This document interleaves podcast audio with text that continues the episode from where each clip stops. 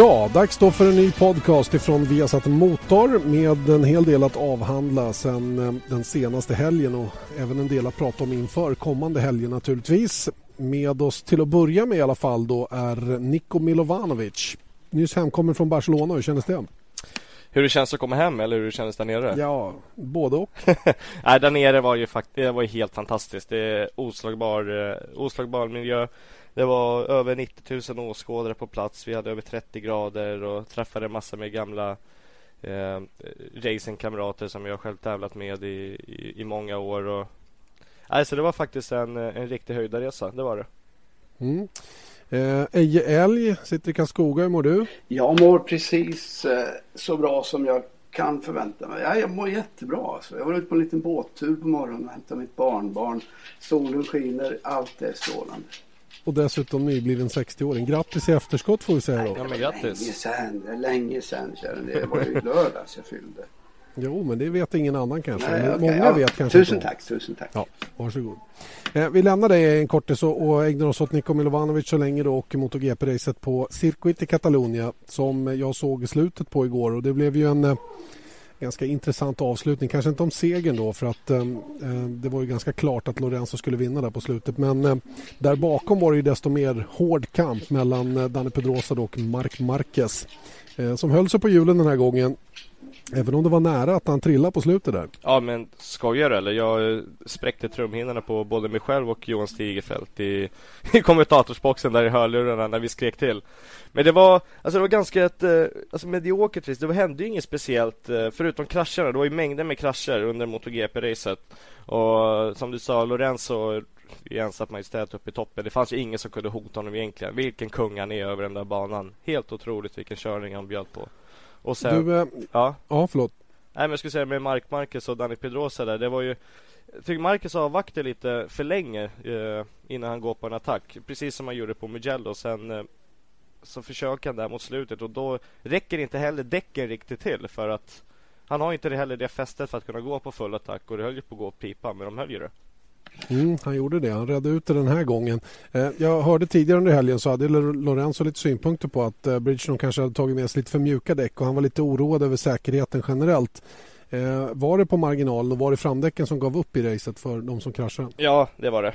Eh, och det var verkligen på marginalen. Det var jättesvårt att välja däck. Vi, vi pratade med nästan till alla förare och deras eh, eh ja, tekniker och eh, speciellt Cal Crutchers pappa där. Han, han, han sa ju det, de vet inte ens vilket däck de kommer köra på förrän de står ute på griden.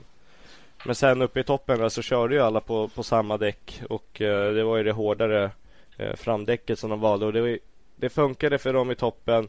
Men vi såg att för Cal Crutchlow och Nicky Hayden eh, och mängder med andra förare så gick det ju tyvärr åt skogen. Det är svårt när det är så pass varmt och så hårda inbromsningar på den här banan. Ja, den är lite speciell i det avseendet. Då. Den här långa kurva 3 till exempel. Då. Det är ju långa nedlägg vilket laddar däcken väldigt hårt då, på ena sidan framför allt. Då.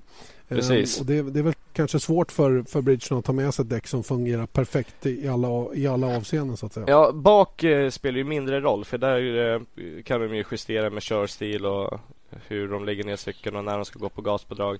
Och där fick vi också se hur mycket den här traction controller hjälper till och faktiskt hur mycket det dödar ett sånt här race. Jag, jag håller fast vid att de ska ha kvar alla hjälpmedel och, och allt det där men kanske inte på den på den graden då att de har det ställt så pass eh, perfekt. Och Det blir intressant nu framöver när de kommer köra på den här enhetselektroniken och, och se hur utvecklingen blir där. För då blir det mer eller mindre som vi har i Moto 2-klassen. Och den, det är en riktig höjdarklass. Mm. Eh, Moto 2 och Moto 3 som tävlade också den här helgen. Då. Men eh, framförallt när det gäller MotoGP, MotoGP om vi hänger kvar vid det. Då, det, det känns lite som att eh, den klassen har gått in i det, det läget där Formel 1 var för några år sedan när man hade väldigt mycket hjälpmedel. Jag vet inte om du håller med om det också men det, det, har ju blivit bra mycket roligare med Formel 1 sen hjälpmedlen försvann. Nu förstår jag att hjälpmedlen finns i MotoGP för att eh, man ska ha det någorlunda säkert och få bort en del av de mest otäcka krascherna. Eh, men, men visst har F1 blivit bättre utan hjälpmedel? Ja, det har det definitivt varit. Det gick ju lite grann för långt eh, under en period, början på 90-talet där, där man förprogrammerade i stort sett allting. De behövde inte ens växla själva och så vidare. Och då kan man ju börja fundera på var går gränsen? Nu gick det så långt så att, att, man, att bilarna gick för fort då, och det, det, blev eh, ointressant tack vare det. Så att eh, helt klart, just nu känns det som det ligger på en ganska bra nivå på F1 och då är det inte så mycket hjälpmedel som man skulle kunna ha om man ville. Nej. Eh, Nico då, MotoGP-klassen, hur ska de göra då för att komma runt det där? Du säger att man, det kommer en enhetselektronik och att det inte kommer att vara lika avancerat men Nej, traction ju... control är ju traction control så att säga. Ja, det kommer ju vara lika avancerat, självklart. Allt det där kommer ju fortfarande att finnas där. Men nu så kommer inte Honda ha sin fördel genom att använda Ja, men de har ju utvecklat sina egna ja, de här elektronik, elektronikboxarna för, för sina förare och för sina chassin och allt det där. Och nu så kommer Magneti Marelli in i leken och då kommer alla köra på samma villkor. Eh, och det enda som skiljer de här förarna eller teamen åt då kommer ju vara chassit. Och Sen skulle jag vilja se att man skruvar ner kanske lite grann på den här med traction controllen. Eller varför? Varför inte gå ner? Du, du, du, sa det här med säkerheten. Och visst är det så att man måste tänka på säkerheten, men det är över 250 hästar i de här motorcyklarna. Och varför, då är det kanske bättre att man skruvar ner lite där då, och eventuellt eh, ta bort lite hjälpmedel. Mm. Mindre effekt, mindre hjälpmedel, bättre racing. Ja, mycket riktigt. Mm.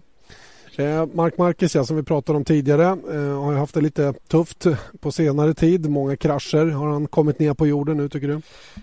Ja, eh, jag skulle vilja säga att han har haft fötterna på jorden under hela sin karriär. Det, vi kan ju läsa det på, det är många kommentarer i många forum och allt sånt där som folk faktiskt skriver ner Mark Marquez och tycker att han är en ja, jag tycker att han är både det ena och det andra. Men han är en väldigt ödmjuk kille och han är en fighter. Alltså det, det är en förare som aldrig, aldrig ger upp. Och kollar ni på eh, racet här på från Barcelona så kommuniceras med bara två var kvar så håller han på att krascha men ger inte upp och han han försöker verkligen ta andra platsen från Dani Pedrosa. Men, men han har ju den här körstilen. Han ska framåt och han tar sin plats ute på banan och det är det som eh, förr eller senare tar fram en världsmästare. Vad är det han behöver sortera ut då tycker du? Jag menar, någonstans måste man ju ha lite racecraft också. Man måste bedöma, värdera situationerna på ett sätt som gör att man hela tiden tar de stora poängen. Och visst, det är väl aldrig kul att ligga bakom en annan förare. Är han på gränsen där tycker du?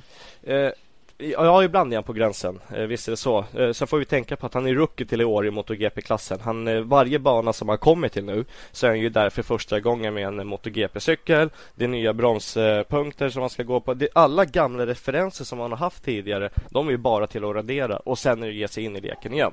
Och att kunna vara där uppe då i täten och ta, ha tagit en seger och tagit pole position och jag menar tagit sig förbi Danny Pedrosa som har varit med i, i det här eh, i MotoGP så pass mycket längre än honom och var precis i bakhjulet och, och vill om. Jag menar, när, ska, när kommer vi få en sån förare igen? Jag tycker att ta hand om Mark Marquez istället för att snacka ner honom. Hylla han för det han gör. För att det är, det är en mm. riktig stjärna. Men samtidigt måste man få kritik om man gör mindre bra saker. Ja, ja, självklart. Men du måste ju kunna göra fel för att kunna å andra sidan, för att kunna göra rätt eh, framöver då. Man lär ju sig av mm. sina misstag, så är det. Du menar learning by doing? Precis. Det är så, mm. det, är så det går tillväga där ute på banan. Går man inte omkull så vet man inte heller var gränserna går.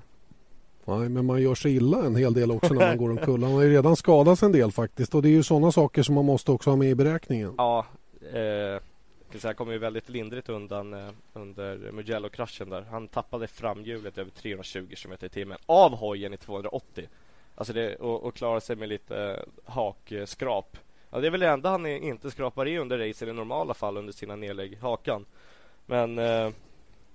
Resten ligger mot asfalten. Ja, ja det är, han har väldigt spektakulär körstil. Det är häftigt att följa Mark Marquez. Mm. Det pratas mycket om honom men det är ju faktiskt Lorenzo och kanske Danny Pedrosa då som är de främsta utmanarna mot varandra då om VM-titeln. Ja, det är det. Eh, jag tycker Danny Pedrosa har lyft sig enormt mycket från förra året. Och jag sa redan på under den eh, vad är det nu, fjärde deltävlingen på Le Mans där eh, jag har eh, Danny Pedrosa som förhandstippad eh, titelfavorit. Just med att han kör med den här aggressiviteten nu och eh, inte han heller verkar ge upp längre mot, eh, mot slutet av racet som han gjorde under förra säsongen. Så att eh, jag håller kvar vid det. Han är, han är där uppe i toppen. Han vet att det är nu det gäller. För Mark Marquez kommer han glömma om att ta sig förbi nästa år. När han har fått lite mer rutin. Eh, och eh, anledningen tror jag till att man inte snackar så mycket om just Lorenzo och, och hyllar han tillräckligt mycket som man borde egentligen göra. Det är för att han har en så stabil, mjuk och härlig körstil. Det finns ingenting som han gör fel där ute på banan. Varenda varv så sitter alltså på millimetern eller på centimetern i de här eh, spårvalen och, och bromsningarna. Han är, han är en kung. En helt fantastisk Är det, fett, är det Fettel-syndromet att, att han bara kör på bra material? Ja, nej. Eh, det, nej, ja, men är det det som är snacket runt omkring? Mm, nej, det, han, det är klart att han har bra material. Han har ju det bästa materialet som Yamaha kan producera. Men eh, det har ju andra sidan Valentino Rossi också. Han är ju niofaldig världsmästare i stora klassen. Men det räckte inte till, eh, till en pallplats nu under den senaste deltävlingen. Men det är ju det, det, är klart, det är mycket, mycket hoj. Visst är det så. Men det är samtidigt en som ska sitta där i sadeln och hantera allt vad den här hojen eh, har att erbjuda med. Så småningom så kommer eh, de befintliga märkena att få ytterligare en konkurrent eh, men inte förrän 2015. Suzuki försvann ju ur MotoGP då när det blev recession eller dåliga tider så att mm. säga då. Det var ju många japaner som, eller japanska märken som drogs ur. Subaru försvann ur rally-VM, Suzuki försvann ur Hej, jag Ryan Reynolds. Recently, I asked Mint Mobiles legal team if big wireless companies are allowed to raise prices due to inflation. They said yes. And then when I asked if raising prices technically violates those onerous two-year contracts, they said, what the f*** are you talking about, you insane Hollywood ass?" So to recap, we're cutting the price of Mint Unlimited from $30 a month to just $15 a month. Give it a try at mintmobile.com slash switch. $45 up front for three months plus taxes and fees. Promoting for new customers for limited time. Unlimited more than 40 gigabytes per month. Slows. Full terms at mintmobile.com. MotoGP till exempel. Vi hade Honda som lämnade Formel 1. Toyota lämnade Formel 1. Eh, nu Kawasaki lämnade ju också MotoGP. Kawasaki försvann också ja. Eh, och Eh, Eh, Honda är tillbaka nu som motorleverantör i Formel 1 från och med 2015. Suzuki kommer tillbaka i MotoGP 2015. Eh, Suzuki som har varit med och testat nu på de här testerna som har körts. Och, eh, hur, hur, tycker du att det verkar? Är de med på banan? Ja, det är de. Eh, han var Randy Reponget som eh, var testförare nu under, eh, under gårdagen. Eh, körde 0,7 sekunder långsammare bara än Lorenzo som har kört på den här Yamahan i ja, ni vet ju själva hur många år. Så att de är ju definitivt med. Och jag förstår ju det här med eh, den här regeln 2015 för de behöver ju tid på sig nu att verkligen utveckla den här cykeln till fullo och inte gå in i någonting som de inte är redo för, som, jag, som kanske var lite tidigare. Eh, och eh, tittar man på den här elektroniken och de här ändringarna som kommer göras i, framöver i reglementet så är det precis i rätt tid de kommer komma tillbaka in i MotoGP-klassen. Och då tror jag att de kommer vara med direkt upp i, i Om de har en vettig förare eller två vettiga förare så kommer de definitivt vara med topp fem i alla fall. Och vilka är vettiga då i dina ögon? Uh, ja, Takaaki Nakagami hoppas jag på att uh, vi kommer få upp i MotoGP-klassen efter mm. Jag tror han kör det här året uh, i Moto2 även nästa år eh, Japanen då och eh, sedan då hoppar över till Suzuki. Sen spekuleras det väldigt mycket om att Valentino Rossi kan vara en av de här förarna eh, som tar... Ja, visst. Nej, det snackas för fullt om... Ja, ja, visst. Det snackas om det för fullt i depån. Men eh, det tror inte jag. Det, det, det, tror inte jag. Jag tror att när Valentino Rossi är klar hos Yamaha så kommer han att vara klar med sin racing ute på banan. Och därefter tror jag att själv att han kommer starta upp något team eller göra någonting däromkring. Men jag tror inte att han kommer gå till Suzuki. Det är spännande att se fortsättning på det där. Nästa MotoGP-race i alla fall på Assen i Holland den 28 juni. En klassisk bana mm. som är den enda banan som arrangerat VM sedan det grundades 49. Um, ehm, du har väl kört där ett antal gånger kan jag tänka mig? Ja, ja visst. Jag har kört eh, både EM, VM och uh, holländska mästerskapet där. Ja, den är grym den banan. Jag tycker att de, har för, de förstörde den uh, för ett par år sedan när de uh, byggde om den första gången. Med lite ja, konstig bansträckning och gjorde en eh, chikan där på bakraken som inte var någon vettig att ha. Nu har de ju gjort om den eh, igen då för, no för några år sedan här och nu är den betydligt mycket bättre och den bjuder alltid på bra race i, i alla klasser. Eh, förra året eh, i Moto 3 till exempel, det var ju, jag tror att Danny Kent, ja, visst var det det som hade ett eh, det var 20 meter långt framhjulssläpp ut ur den sista kurvan, eh, ut ur den sista snabba kurvan eh, i utgången. Så att det är Alltså den, den bjuder ju på action hela, hela tiden. Så det blir, följa, det blir spännande att följa.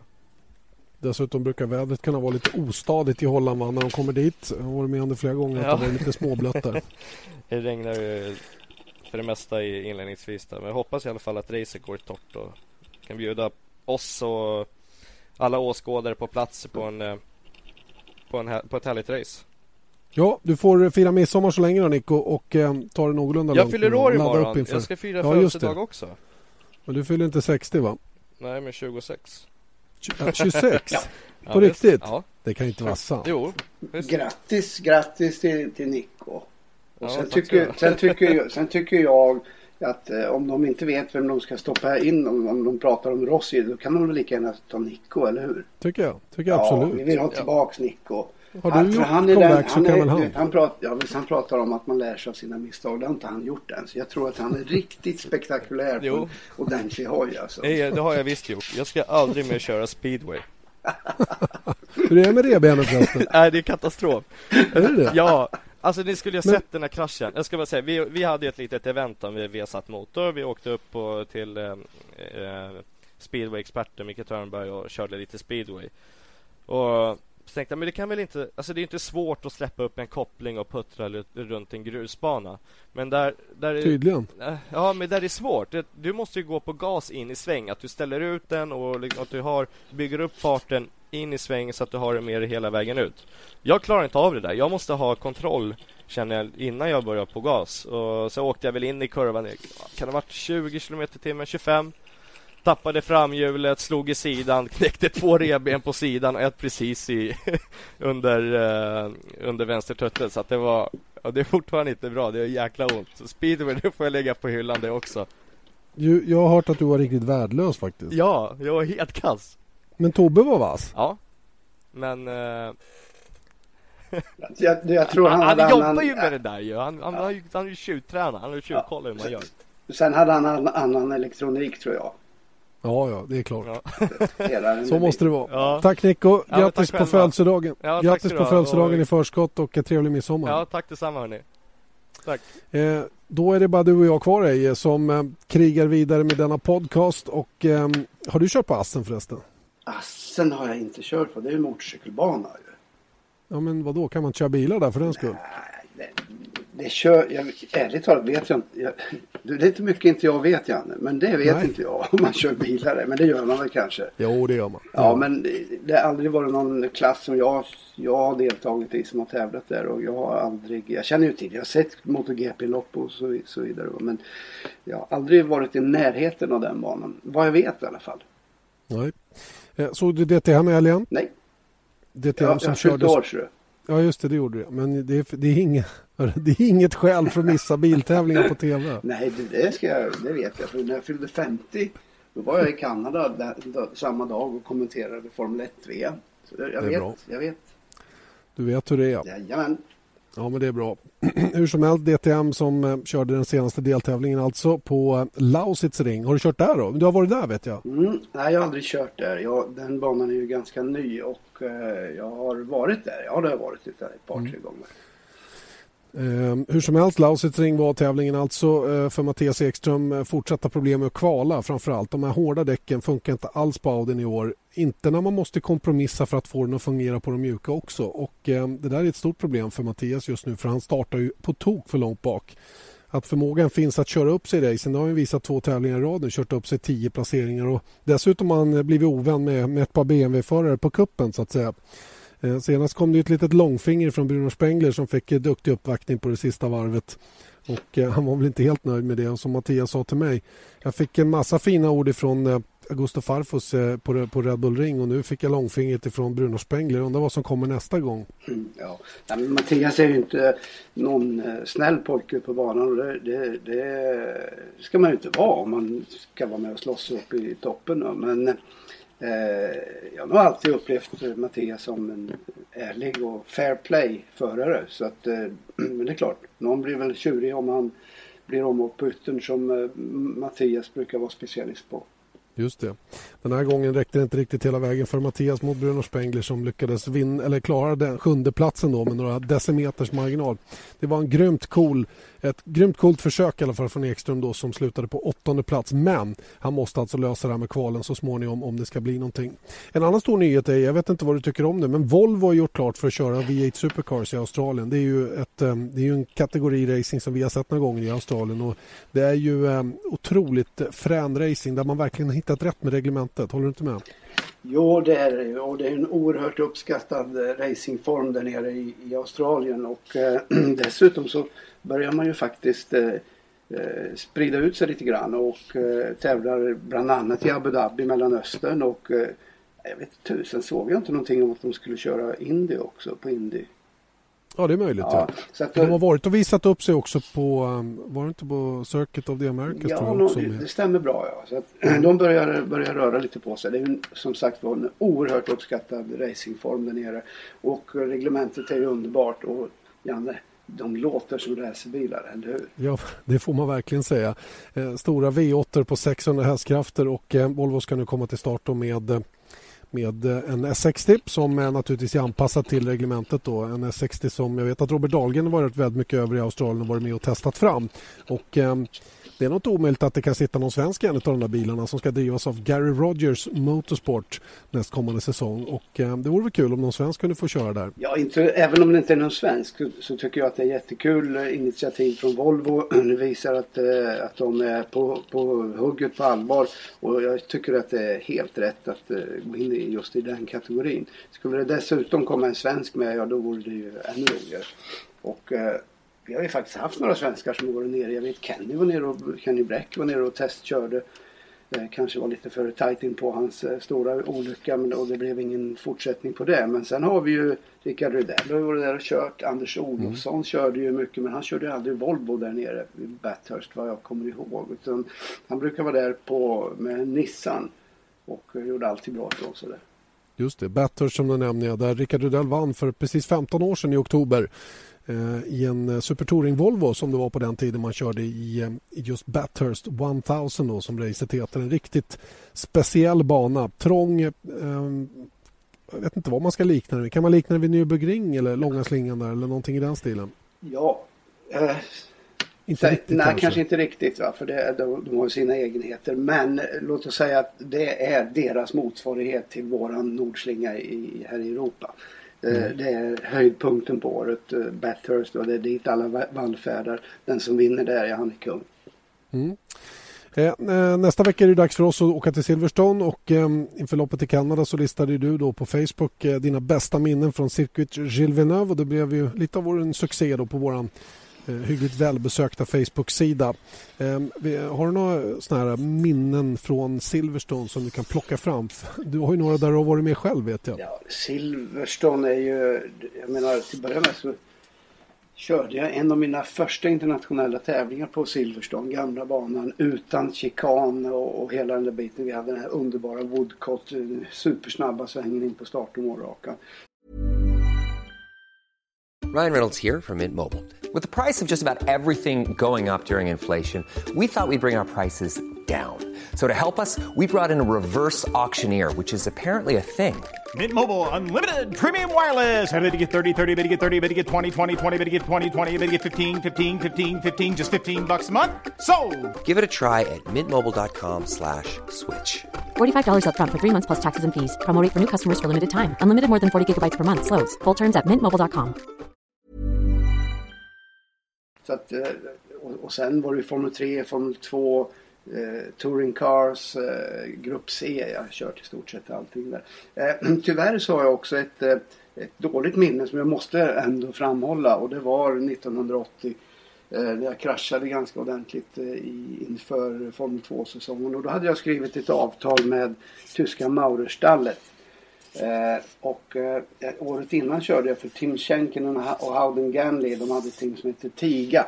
Och de ville att jag skulle testa för deras tyske förare hade inte funkat något vidare. Så att, och jag sa jag kan inte göra det därför att jag, eh, eh, jag är kontrakterad med ett annat team och jag får inte köra något annat. Och då kommer jag så väl ihåg att Tim Schenken som nu förresten är högsta hönset när det gäller racingverksamhet i Australien eh, tävlingsledare på Grand Prix bland annat. Då sa han, ja men nej, vi måste ha dig i bilen, sortera ut den där.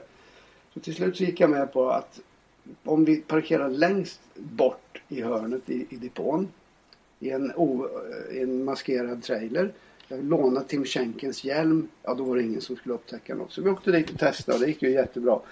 Sista fem minuterna på, kväll, på kvällen där eh, så var det kvaldäck eller mjuka däck som gällde och eh, Eh, det gick väl fort några kurvor. Men sen vaknade jag inte upp förrän dagen därpå på Northampton Hospital. Och eh, hade slagit mig halvt fördärvad. Eh, kraschade i Club Corner som var i stort sett flätt på den tiden. Man hade ju sådana här skirt som gjorde, eller kjolar på sidan som gjorde att, eh, att bilen var grym i högfartssvängar. Eh, jag vek den där bilen i 90 grader i stort sett i, i höjd med, med knäna. Men eh, jag, jag slog mig väldigt mycket i överkroppen, vänster arm bland annat, revben, nyckelben och allt möjligt sånt där. Men det som var kul var att när jag vaknade till där eh, ur koman dagen därpå, ja, då satt Lövis, Stefan Lillövis hos mig. Då hade han suttit hela natten där uppe och hade koll på mig och det visade lite grann att ja, det kändes bra att ha Mm. en Det visar på kompis. kompiskapet. Ja, absolut, absolut. Mm. Hur, var det illa eller? Alltså var det, var det, var det risk för några, några allvarligare konsekvenser? Jag vet inte för jag sov. Jaha. Men jag tänkte om någon har berättat i efterhand. Ja, Läkaren nej, typ. Jag vet bara att jag hade jäkligt ont. Jag var borta ett helt år. Jag har gjort, göra tre operationer på överarmen och axeln innan det blev ordning på det där. Och, eh, så det var ju ingen, det var ingen höjdare och speciellt var det inte så populärt i mitt eh, stall som jag hade. Nej, vad sa de? Nej, de, de sa ju... Så småningom så fick jag ju chansen att eh, bevisa att jag hade, eh, inte hade tappat allting. Så jag skulle få köra Hockenheim och Monza det året i deras bil. Problemet var att då hade jag gjort två operationer på vänsterarmen och den var fortfarande inte läkt. Alltså. Så jag gjorde något specialskydd och, och satte på där och så körde jag Hockenheim. Eh, kvalade väl hyfsat. Det var inte så svårt att göra ett varv. Jag hade en bra motor.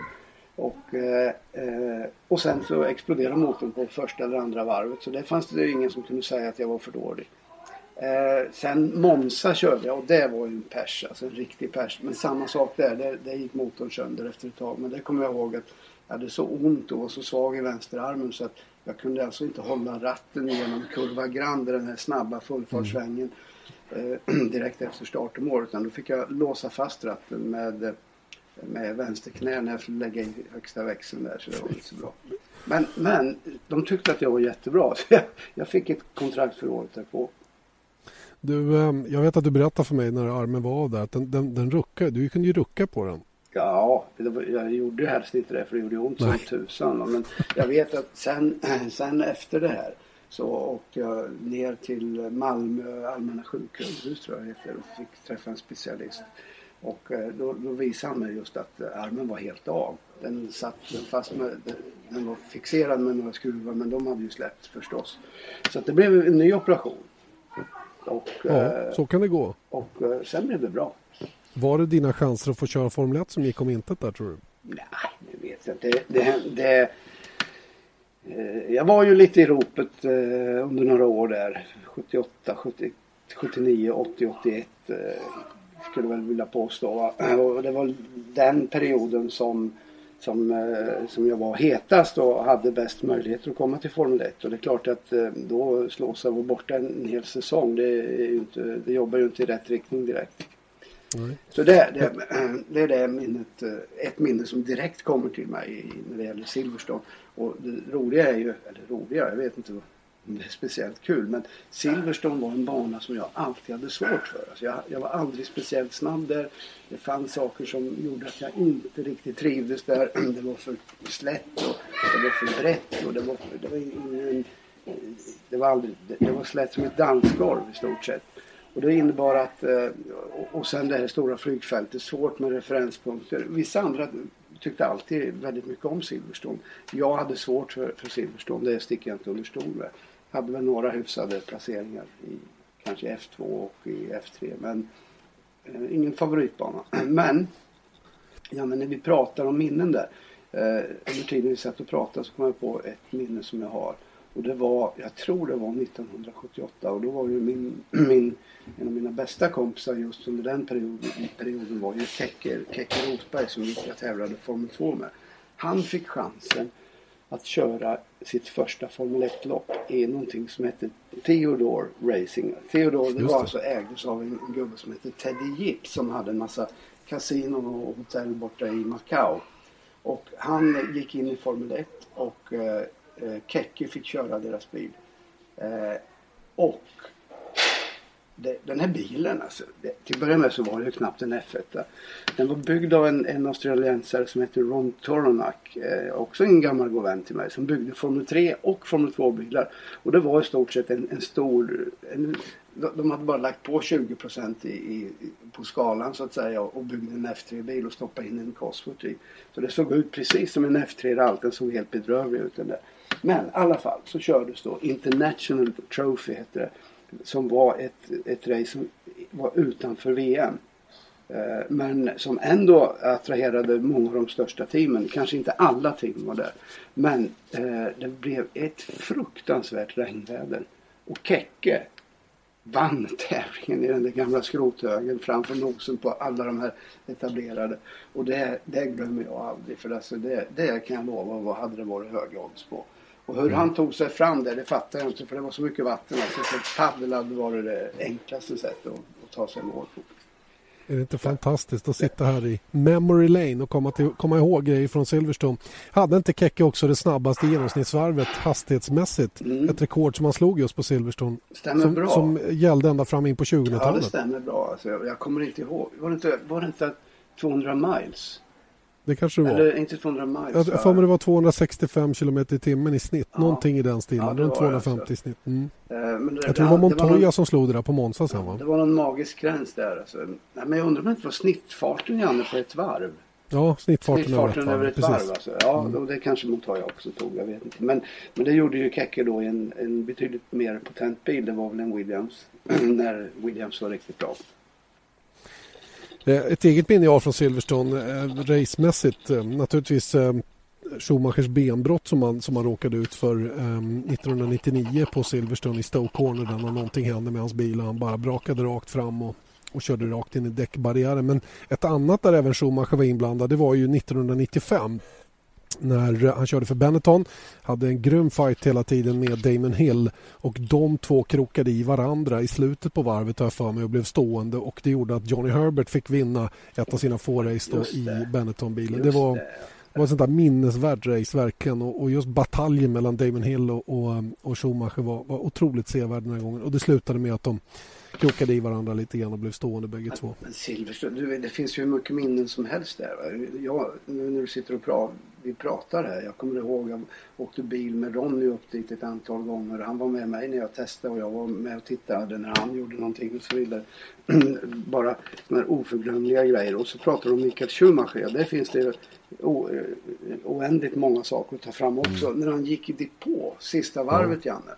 Och, var året innan det var? Året innan 94. korsade mållinjen. Jag kommer inte ihåg om han vann alltså, men han hade ju fått svart flagg vet du. Och Just väntade det. till absolut sista varvet. Gick in i depågatan. Tog mållinjen där. Så att, eh, ja, det var lite smart tänkt av Ross Braun mm. som, var, som var chef då.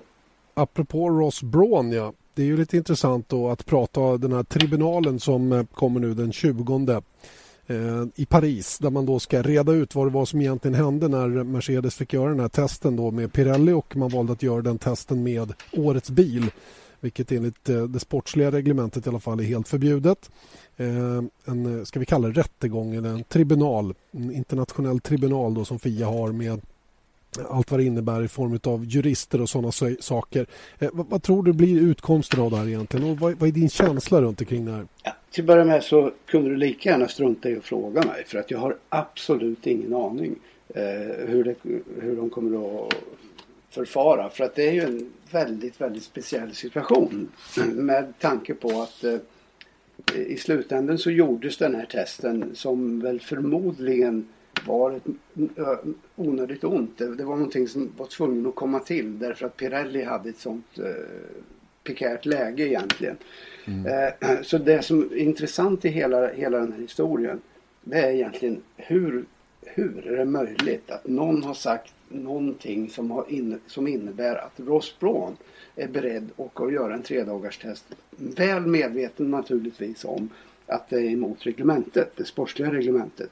Så någonstans så har det ju varit en kommunikation som jag är väldigt, väldigt intresserad av att få, få reda på. Hur, hur, hur kom det till? Hur, hur växte mm. det här fram? Och eh, sen så är det ju naturligtvis så att det här har ju kanske inneburit i något, på, på något sätt att, eh, att eh, Mercedes har fått en, en viss fördel.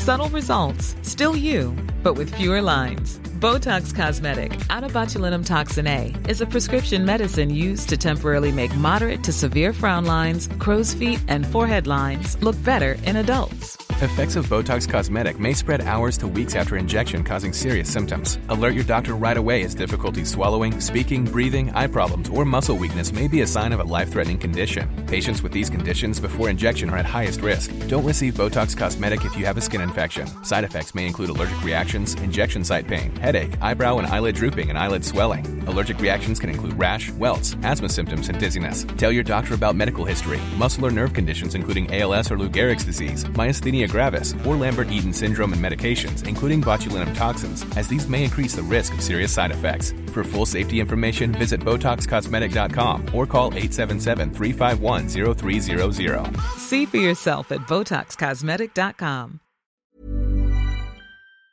Åtminstone tycker de andra teamen så.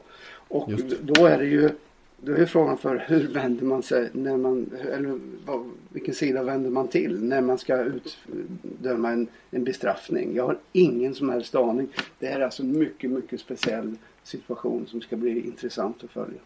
Helt klart och eh, det finns ju några rätt viktiga parametrar att tänka på här. Mercedes är en jättestor tillverkare som är med i Formel 1 som naturligtvis lutar sig väldigt mycket på sitt goda renommé och som de har sedan tidigare och eh, jag tror inte att F1 i stort är speciellt intresserad av att Mercedes ska lämna eller att man utesluts eller ger dem allt för hårt straff. Samtidigt har vi Pirelli då som köper en väldig massa banreklam av Bernie Ecclestone och, och, och syns och märks och, och ser till att Bernie tjänar massa pengar och i gengäld också teamen. Eh, så att, äh, det, det är många sådana där hänsyn också som den som nu ska ta beslut i den här frågan ändå måste ha med på något sätt. Även om man tycker jag i alla fall, ska följa reglementet till punkt och pricka och de regler och förordningar som finns. Ja, men det är klart, det måste man göra. Man måste ju ha vissa rättsnören och även trots att man har det ser, du, ser vi ju själva här resultatet. Det är så komplicerat så att ibland blir det på det här sättet. Men eh, som du säger, det är alltså ena sidan Mercedes som naturligtvis eh, inte ska, ska ställas i ska, kan ställas i skamvrån. De kanske är en av de viktigaste, viktigaste spelarna för Formel 1 just nu. Å andra mm. sidan har du Pirelli som, ja, vad händer om de helt plötsligt säger att nej nu får det vara nog. Nu hoppar vi av det här. Ja, då, så, så det, det, handlar om Formel 1 existens lite grann och det är en väldigt, väldigt eh, delikat fråga som, som eh, ja, det, det ska bli väldigt intressant att se hur man förhåller sig till det.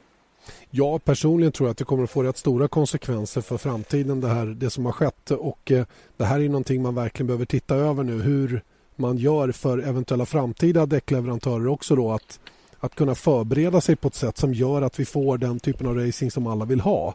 Eh, för att det, det, går inte att ha det på det här viset att man, att man inte kan testa däcken fullt ut och att det får konsekvenser i, i säkerhetsaspekten då med delamineringar som vi har pratat om tidigare och, och som då tvingar fram en sån här test som är, som är direkt regelvidrig. Men det har ju redan skett, eh, vi har ju redan fått bevis för att det sker, blir en del förändringar. Nu pratar man om att, eh, även om det inte är klubbat än, va, men att eh, med största sannolikhet så får vi fyra tester under säsong nästa år. Så att det har ju redan eh, givit ett, visst eko, självklart. Mm. Och det här är ju någonting som vi har pratat om väldigt länge, Janne. Att, eh, att, eh, för att främja inte bara den här situationen utan även andra saker så bör man ha lite mer tester än vad man haft. Och Mercedes kommer naturligtvis att få leva med det här då att alla tror att de har tjänat på den här testen som gjordes eftersom man efter det då har vaknat till liv ganska ordentligt. En seger, en andra plats, nej förlåt, en seger och en tredje plats då som man har i de två senaste racen efter den här testen. Ja, det och det är ju lite extra prekärt för deras del. Ja, visst är det så. Så nu äh, tror jag personligen inte att, att äh, den här testen är anledningen till det Utan eh, jag tror att vi kommer nog kanske att se redan på Silverstone att eh, så, så lätt är det inte. Utan eh, de kommer fortfarande att brottas med lite problem med överhettning av bakdäck och så vidare. Mm. Ja, det blir ju helt andra påfrestningar när vi kommer till Silverstone. En annan intressant eh, grej som Mark Webber nu har kommit med. Han fortsätter sin lobby mot, mot däcken. Han tycker att racingen numera är tråkigare än den har varit tidigare när man nu måste hålla koll på däcken. Och han, han sa eh, citat eh, att han redan i tredje kurvan i Monaco till exempel började ta hand om sina däck. Eh, och eh, han såg att även Nico Rosberg gjorde samma sak. Eh, det känns lite som att Mark Webber ehm, tycker att han har råd att eh, vara rätt så utåtriktad i sin kritik. Nummer ett.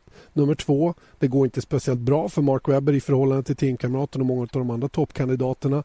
Eh, och att, att sådana saker naturligtvis spelar roll i vad man tycker om det gällande reglementet.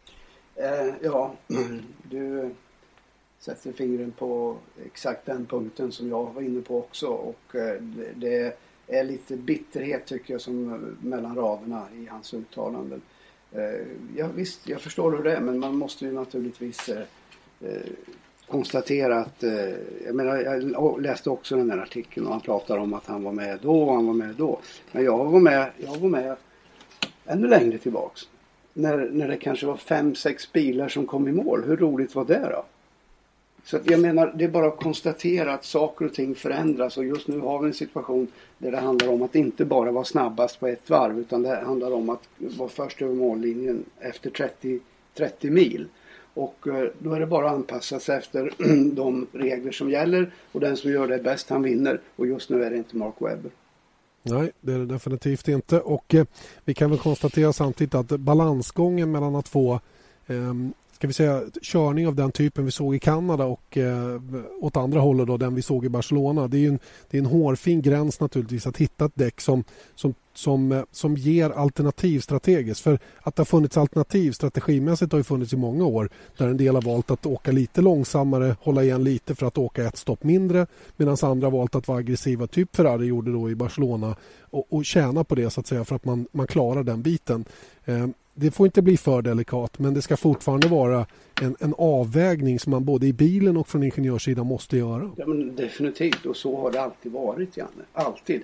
Även, eh, just nu är det väldigt mycket fokus på det därför att det kanske har varit lite överdrift med det i, just med tanke på att däcken har varit kanske lite för, eh, för extrema. Men vi har alltid haft den här, den här samma problematik. Ena gången har det varit för att att eh, tillförlitligheten inte är tillräckligt bra. Andra gången har det varit för bränsleförbrukning. Eh, och, och, även däcksituationen har vi haft där de, har blistrat och det har handlat om att man, man måste ta hand om dem. Så att, eh, jag förstår inte riktigt att, att det måste vara nödvändigt att gnälla hela tiden. Men just nu så gör Webber det, Mark Webber. Mm. Eh, och vi kommer tillbaka till det faktum att om Pirelli ska lyckas fullt ut med att hitta den här perfekta balansgången så måste man få möjlighet att testa sina däck på relevant material och det har man inte just nu och det tror jag är en av de stora anledningarna till att det blir så mycket fram och tillbaka hela tiden. Mm.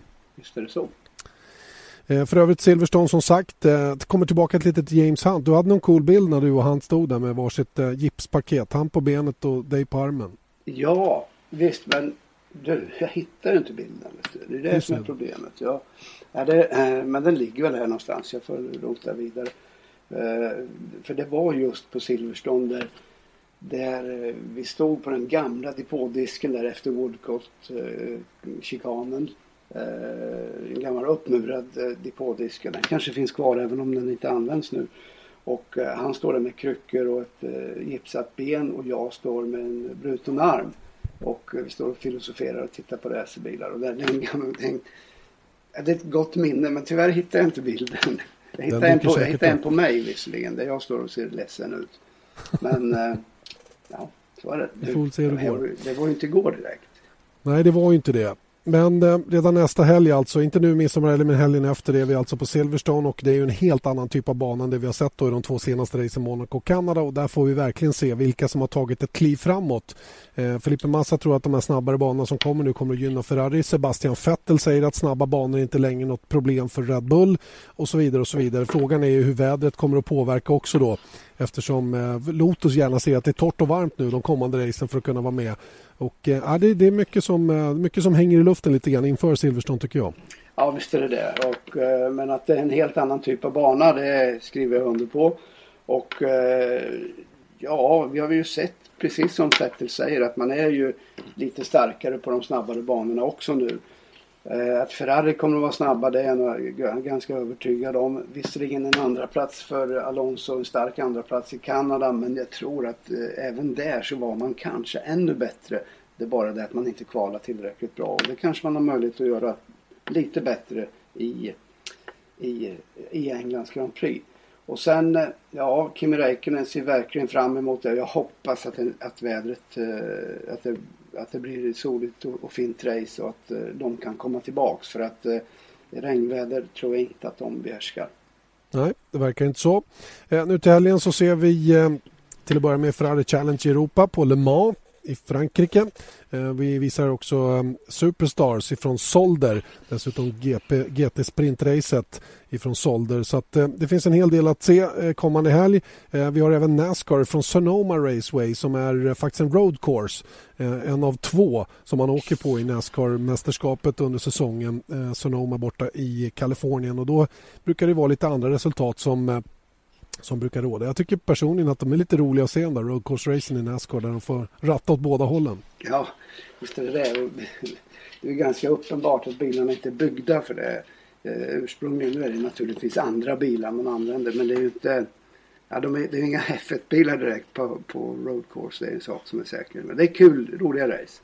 Mm. Sonoma och Watkins Glen är de två roadcourse-banorna som man använder i Nascar. Ja, det finns väl inte så mycket att tillägga då än att önska glad midsommar och en god snaps och lite gubbröra eller en sillbit. Vad blir det?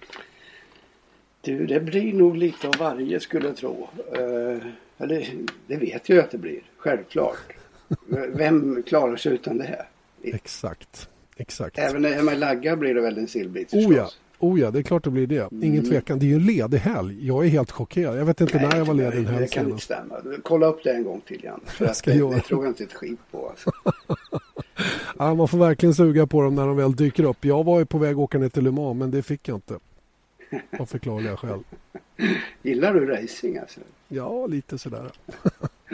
Som sagt, glad midsommar och eh, podcast det blir det förstås nästa vecka igen. Då, då ska vi snacka upp Silverstone-racet ännu lite mer. Då har det säkert hänt lite mer också i den här tribunalen som alltså går av stapeln den 20 juni i Paris. Då kanske det kommer lite mer eh, fakta kring den här däcktesten som Mercedes och Pirelli gjorde efter Spaniens Grand Prix.